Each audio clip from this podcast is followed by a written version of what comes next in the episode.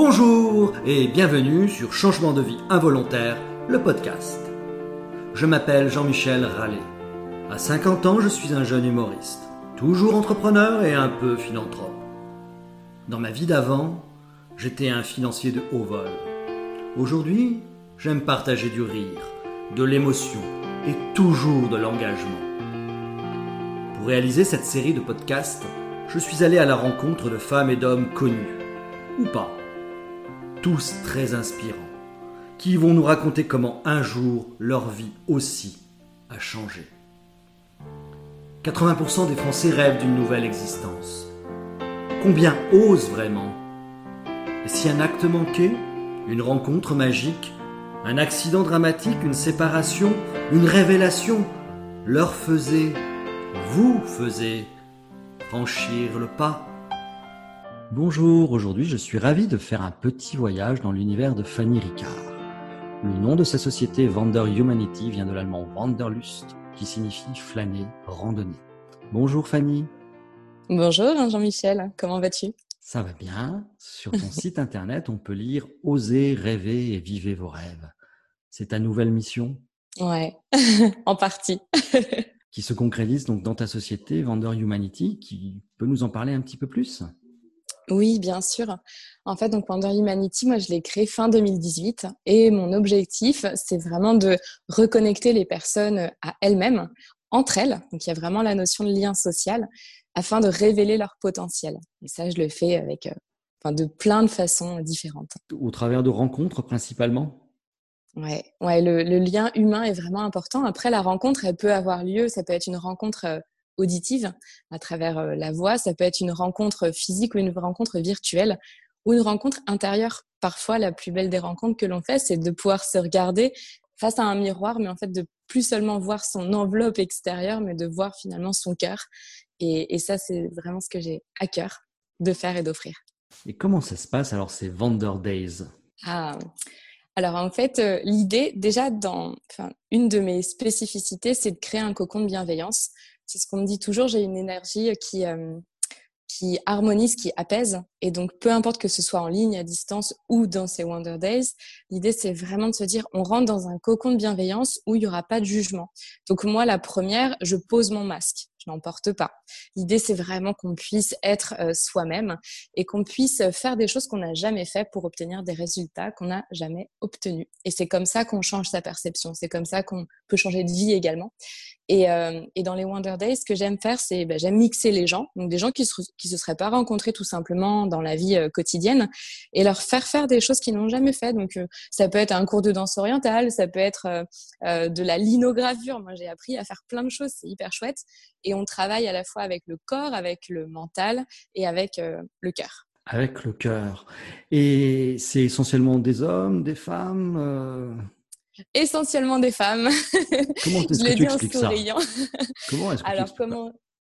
Ouais, je l'explique parce que euh, bah, il y a quatre ans maintenant, j'ai cofondé un blog qui s'appelle Les Exploratrices et euh, on a été en fait la première communauté féminine à, et je dis bien féminine et pas féministe, à euh, être passionnée par le voyage. Et déjà en 2016, on traitait du voyage donc au bout du monde et au quotidien, mais aussi du voyage intérieur, ce qui était assez rare sur les blogs voyage.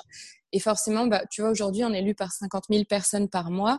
Et en fait, on est lu par plus de 90% de femmes. Donc forcément, comme ça a été mon, mon premier pas, on va dire, vers euh, ce changement de vie, c'est normal que j'ai capté euh, une clientèle plutôt féminine au début. Mais j'ai aussi des hommes qui viennent euh, au fur et à mesure. Mais est-ce que tu penses que les hommes ont plus de mal à essayer de se découvrir? Ouais, je pense qu'il y a une petite. alors, je sais pas si. Enfin, je ne sais pas si c'est une peur.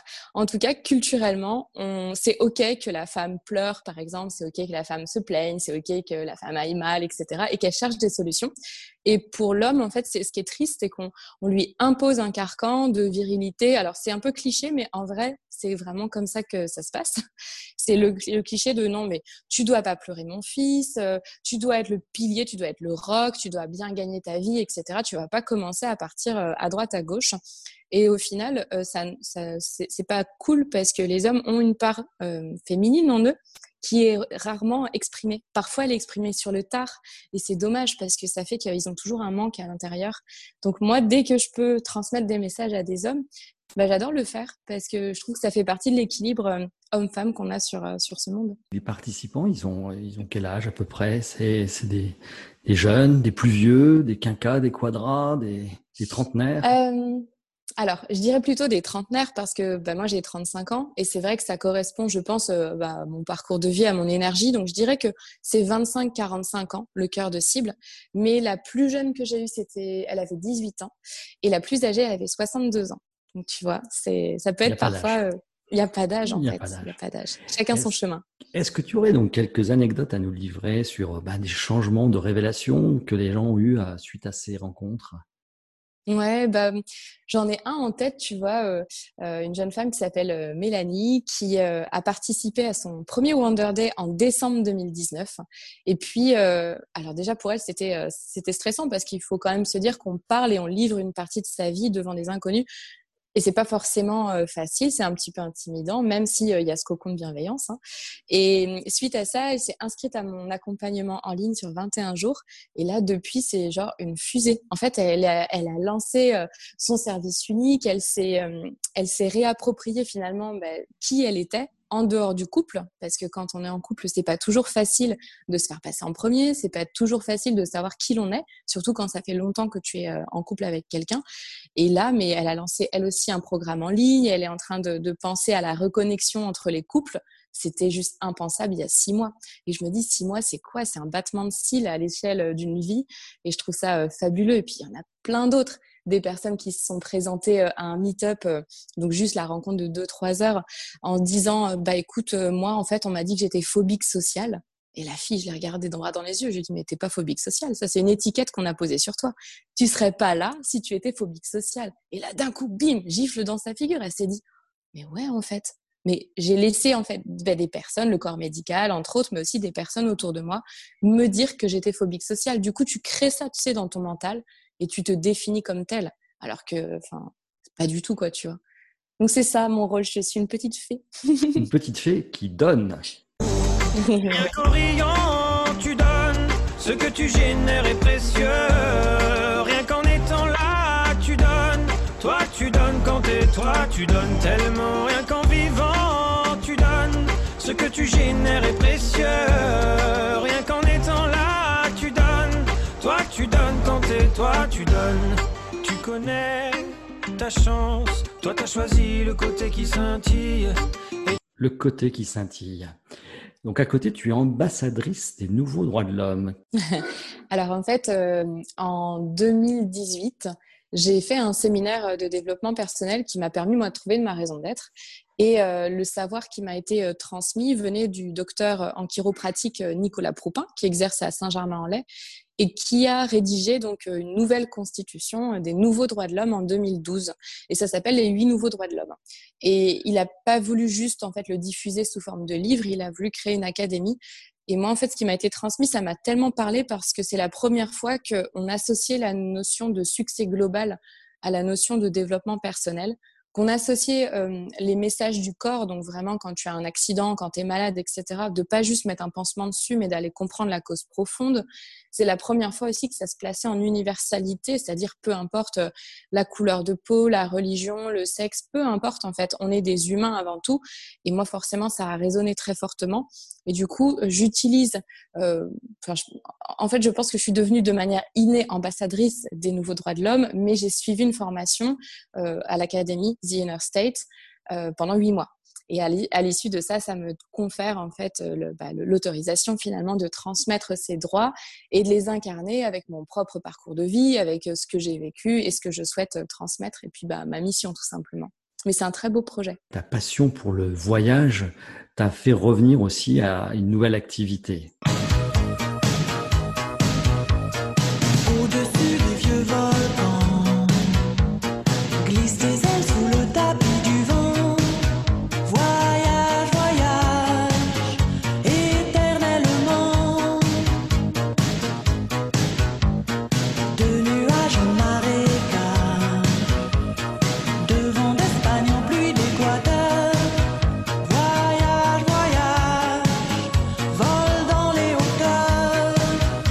Vent d'Espagne. Toi qui habites euh, Palma de Mallorca, euh, ça te parle. Hein?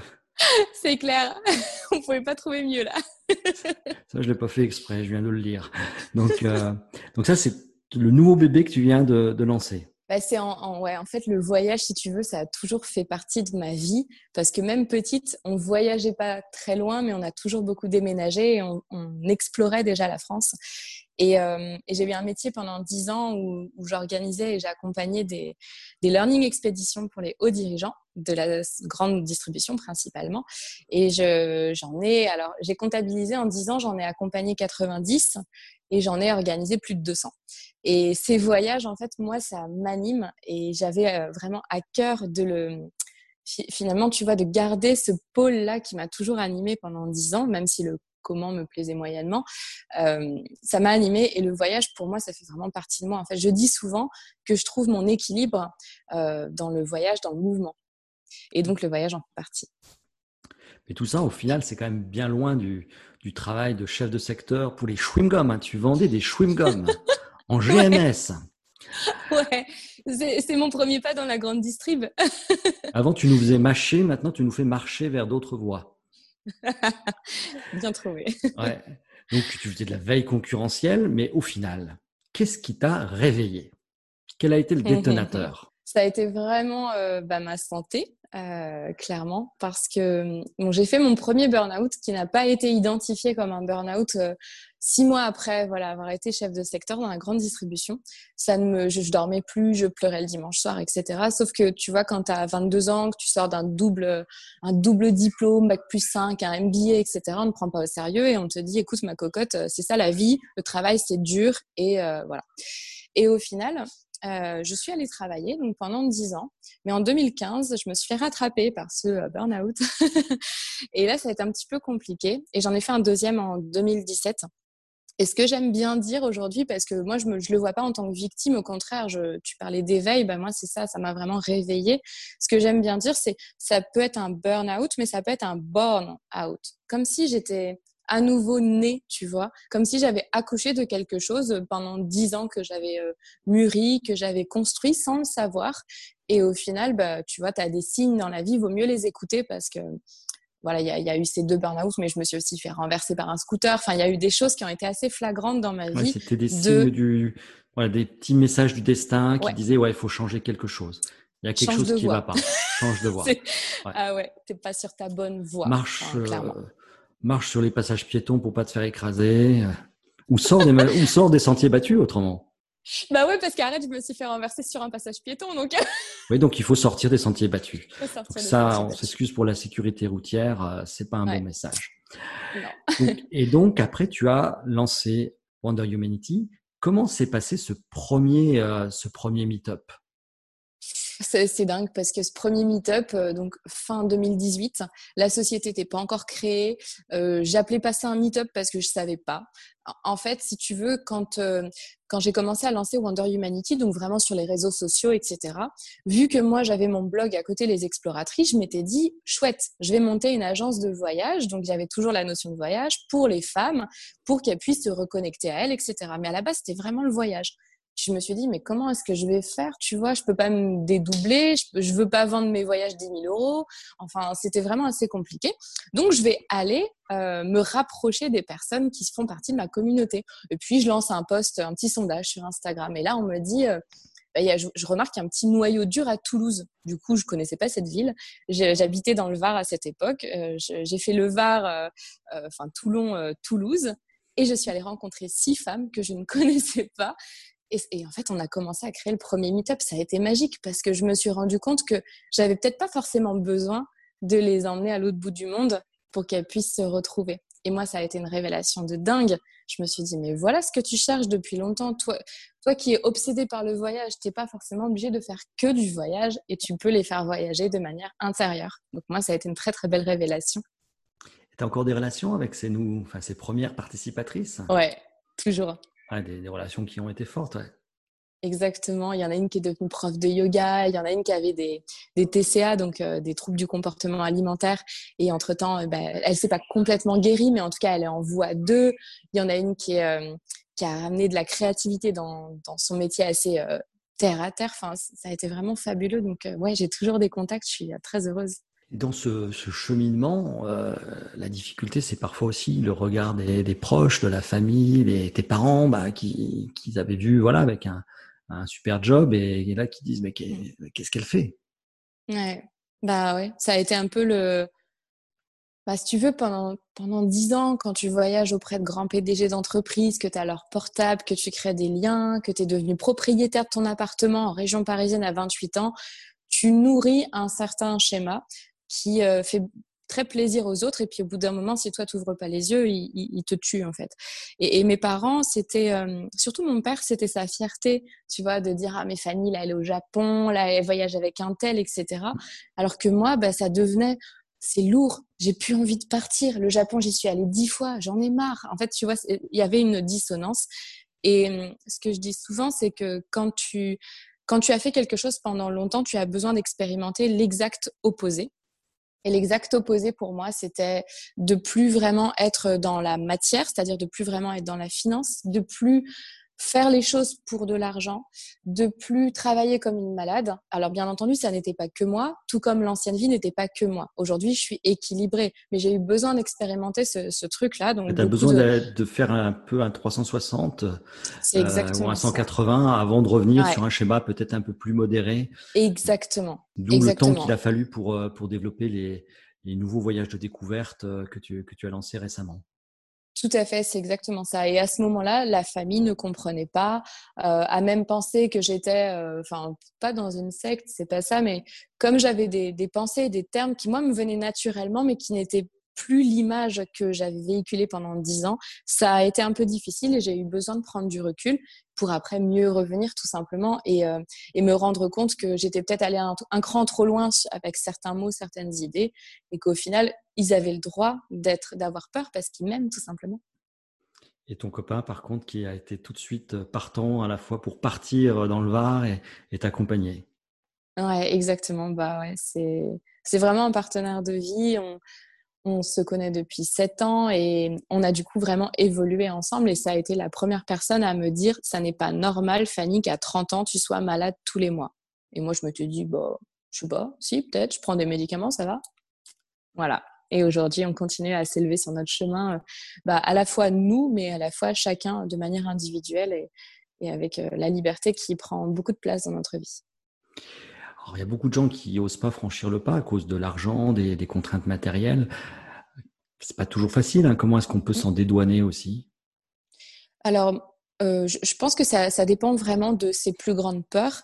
Moi, je sais que dans ma famille, euh, la, peur du manque, elle est importante. Donc, euh, le manque voilà, de, d'argent forcément, mais le manque général. Et au final, moi, j'en ai, hérité, hein, puisque ayant baigné là-dedans, donc c'était sûr et certain que je pouvais pas partir sans rien.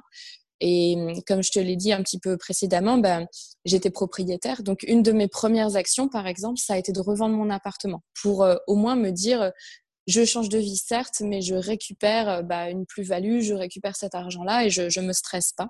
Et la deuxième chose, c'est, euh, euh, enfin il y a trois choses, pardon. La deuxième chose, c'est de jamais partir dans un down. C'est-à-dire que si j'avais quitté mon travail en 2015, j'aurais posé une démission tellement j'en pouvais plus. Et là, aujourd'hui, je serais pas en train de te parler en étant dans une harmonie en fait dans ma vie, parce que j'aurais attiré à moi tout simplement des situations de, stress. Euh, et en plus, j'aurais pas eu les outils pour parce que étant très fatiguée, euh, dévalorisation parce que quand tu es en burn-out, tu as l'impression que tout est une montagne.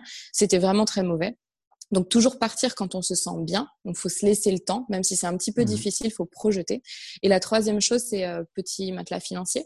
Donc euh, que ce soit en rupture conventionnelle comme ce que moi j'ai fait, que ce soit, euh, je sais pas, anticiper son départ dans un an, deux ans pour mettre de l'argent de côté. Vraiment l'argent, moi je crois que c'est ouais, c'est le premier, la première chose qui revient quand les gens disent oui, mais euh, il n'y a pas l'argent. Mais en fait, tu sais, parfois tu donnes l'argent aux gens et ils bougent pas forcément. Donc c'est là que je, vraiment, je vous pose la question.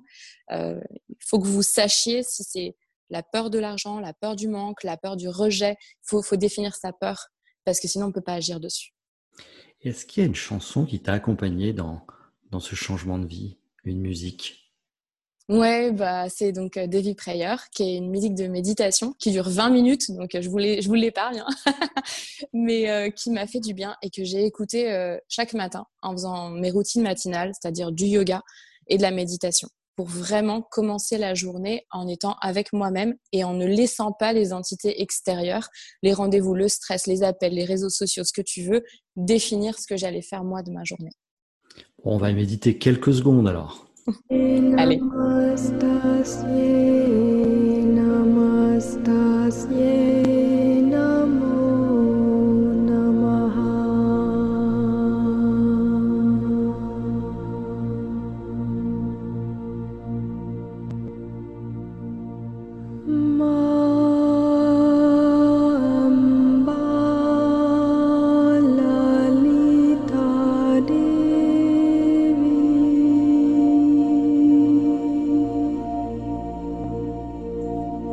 Allez. tu étais euh, adolescente, est-ce que tu étais déjà cette, euh, cette euh, la jeune fille que tu es aujourd'hui Est-ce que tu avais des rêves d'adolescent particuliers qui finalement qui résonnent encore plus en toi aujourd'hui? Bah, La chose que je voulais faire en, premier, c'était je voulais être esthéticienne. C'est hyper drôle parce que je sais même pas d'où ça me vient en fait. je voulais être esthéticienne, mais j'étais première de la classe. Donc, euh, ma mère m'a dit non, tu feras pas de CAP d'esthétique. Euh, si tu veux, passe ton bac et tu feras un BTS. Et puis, bah, quand on passe son bac, après, c'est rare qu'on revienne sur des rêves d'enfant. Et moi, ce que j'ai analysé, c'est que au final, euh, tu vois, j'avais déjà ce, ce truc de prendre soin de l'autre, d'embellir les femmes, parce que c'était principalement quand même dédié aux femmes, d'embellir les femmes, de leur faire passer un bon moment. Et donc en grandissant, quand j'avais une vingtaine d'années, c'était de monter un spa après, je me rendais pas compte du coût que ça pouvait coûter, etc. Mais c'était vraiment ce truc de, j'ai envie que vous preniez soin de vous, mais ce que je n'avais pas comme dimension, ce que je n'avais pas intégré parce que je, ne viens pas d'une famille où on, m'a appris ça, ce que j'avais pas intégré, c'est tout ce qui est vraiment euh, l'intérieur, mais pas juste l'intérieur, le mental, l'intérieur, euh, ton âme ou ton cœur, c'est-à-dire vraiment les choses qui sont alignées pour toi. 80% des Français veulent changer de vie toi, tu en croises beaucoup, donc euh, tu es au cœur de, leurs préoccupations. Il y en a de plus en plus. Comment est-ce que tu analyses ce, désir, ce besoin, cette, ce, parfois ce mal-être? Aujourd'hui, qui est peut-être plus important qu'il y a quelques années, ou peut-être que les gens le disent plus aujourd'hui? Mmh. En fait, bah, tout va plus vite. Déjà, ce qu'il faut savoir, c'est qu'il y a quatre ans, euh, quand tu, regardes, donc tout, est énergie en fait et tout a une vibration. Et donc la Terre a aussi une vibration. Et il y a quatre ans, l'énergie de la Terre, le taux vibratoire de la Terre a augmenté très fortement. Et tu vois, il y a quatre ans, moi, c'est là où j'ai monté euh, les explos. Et j'étais, je finissais mon burn-out, j'étais vraiment fatiguée. Et quand je regarde autour de moi, ça a été une année euh, euh, déclencheur en fait sur pas mal de, personnes. Donc moi, je m'étais juste dit que c'est peut-être parce que je focalisais davantage mon attention dessus que j'attirais ça à moi, mais je ne crois pas. Je crois qu'en fait, on est tous, tu vois, on est tous faits de vibrations et qu'il y a un moment où quand la Terre, elle augmente son taux vibratoire, elle t'as pas d'autre choix que de suivre. Donc tout s'accélère. Et quelque chose que tu aurais peut-être pu te dire, bon allez, dans 5 ans, dans 10 ans, T'as plus le temps aujourd'hui. T'as plus le temps. Et après, je te rejoins là-dessus aussi. On en parle beaucoup plus facilement parce qu'il y a des médias, parce qu'il y a des réseaux sociaux, des podcasts, il y a plein de choses. Tu peux aller trouver l'information. Chose que, et je fais le petit flashback à 22 ans, clairement, à 22 ans, on n'en parlait pas. Et genre, c'était moi qui étais anormal. Donc, euh, ouais, je, pense qu'il y a un vrai mal-être. Au final, il y, a, beaucoup de gens qui en parlent, qui ont envie. Euh, j'ai un ami, euh, ça fait des années, qui dit qu'il veut passer son CAP de, boulanger. Mais finalement, ils n'osent pas. Ils, ne franchissent pas le pas. Est-ce qu'il faut à chaque fois un accident de la vie, un burn-out, devenir handicapé, divorcer pour, pour que ça provoque ce changement de vie? Si tu regardes bien en fait dans la vie, il y a toujours des signes qui te montrent que attention, là je te donne, tu sais, comme un avertissement, comme un enfant. Genre attention, si tu recommences, voilà ce qui va se passer. Eh bien, je, pense qu'en fonction de ton niveau euh, d'ouverture d'esprit, tout simplement, tu as des signes qui sont plus ou moins forts ou plus ou moins marqués. Mais je ne peux pas croire que quelqu'un qui euh, manque de mourir dans un accident de voiture, par exemple, n'a pas eu de signes annonciateurs avant. C'est juste qu'on les écoute pas parce qu'on est euh, dans notre roue de hamster, parce qu'il faut payer les factures, parce que parce que c'est comme ça que on doit vivre aujourd'hui en Occident. Et, et tous ces tous ces gens qui, au final, sont un peu bah c'est presque le cul entre deux chaises quoi. Bah, pardonne-moi l'expression, mais c'est un peu ça. C'est genre tu sais où tu veux aller et t'oses pas bouger. Mais cette zone là, la zone tiède, elle est affreuse. Il vaut mieux en fait ne pas savoir que tu veux bouger ou alors bouger tout de suite que de rester longtemps dans cette zone-là. Cette zone-là, c'est une zone où tu vas euh, attirer à toi des signes, des symptômes qui vont être extérieurs ou intérieurs, que ce soit maladie ou accident, peu importe, ou rupture, pour que justement tu te réveilles et que tu en sortes. C'est une zone qui est extrêmement inconfortable et on n'est pas fait pour rester trop longtemps dans cette zone-là. Donc dès qu'on sait, je trouve qu'il faut aller justement s'entourer de personnes qui sont bienveillantes, de personnes qui ont déjà dans leur vie ce que toi tu veux. Je vais pas aller demander pour euh, mon couple un conseil avec quelqu'un qui est célibataire, auprès de quelqu'un qui est célibataire. Je vais aller demander à la personne qui a dans sa vie un couple que moi je juge inspirant, euh, stable, avec plein d'amour, qui va de l'avant, tu vois. C'est la même chose pour le changement de vie. Peu importe, euh, enfin peu importe en fait le changement de vie. Parfois c'est juste changer de ville, mais garder le même métier. Parfois c'est changer de partenaire de vie. Parfois c'est oser voyager seul parce qu'on l'a jamais fait. Et puis parfois, c'est un truc à 360 et c'est un peu la machine à laver. Et ça, c'est compliqué. Moi, je suggère toujours d'y aller par étapes parce que, euh, parce que déjà d'une, sinon, si jamais ça ne marche pas, tu ne sauras même pas euh, qu'est-ce qui n'a pas marché. Tu n'auras pas vraiment bien pu comprendre. Et la deuxième des choses, c'est parce que ça te rajoute un stress de fou. Enfin, je veux dire, euh, si, d'un coup tu perds tous tes repères, moi je l'ai quasiment fait, hein, donc je suis pas le bon exemple, mais je pense que j'avais la capacité de le faire, mais c'est pas pour tout le monde. Je peux pas conseiller à tout le monde de, euh, de, de, ouais, de tout changer dans sa vie. C'est compliqué. Hein. C'est très dur humainement. Écoute, sur ces bons conseils euh, de quelqu'un qui est passé par là, qui l'a vécu, qui l'a réussi, qui a transformé bah, ce, changement de vie en une histoire magnifique. Bah, merci beaucoup, Fanny, et puis à bientôt. Merci à toi. Merci à toi, Jean-Michel. Peut-être que je suis fou de croire qu'il me restera toujours de quoi, toujours de quoi changer de vie.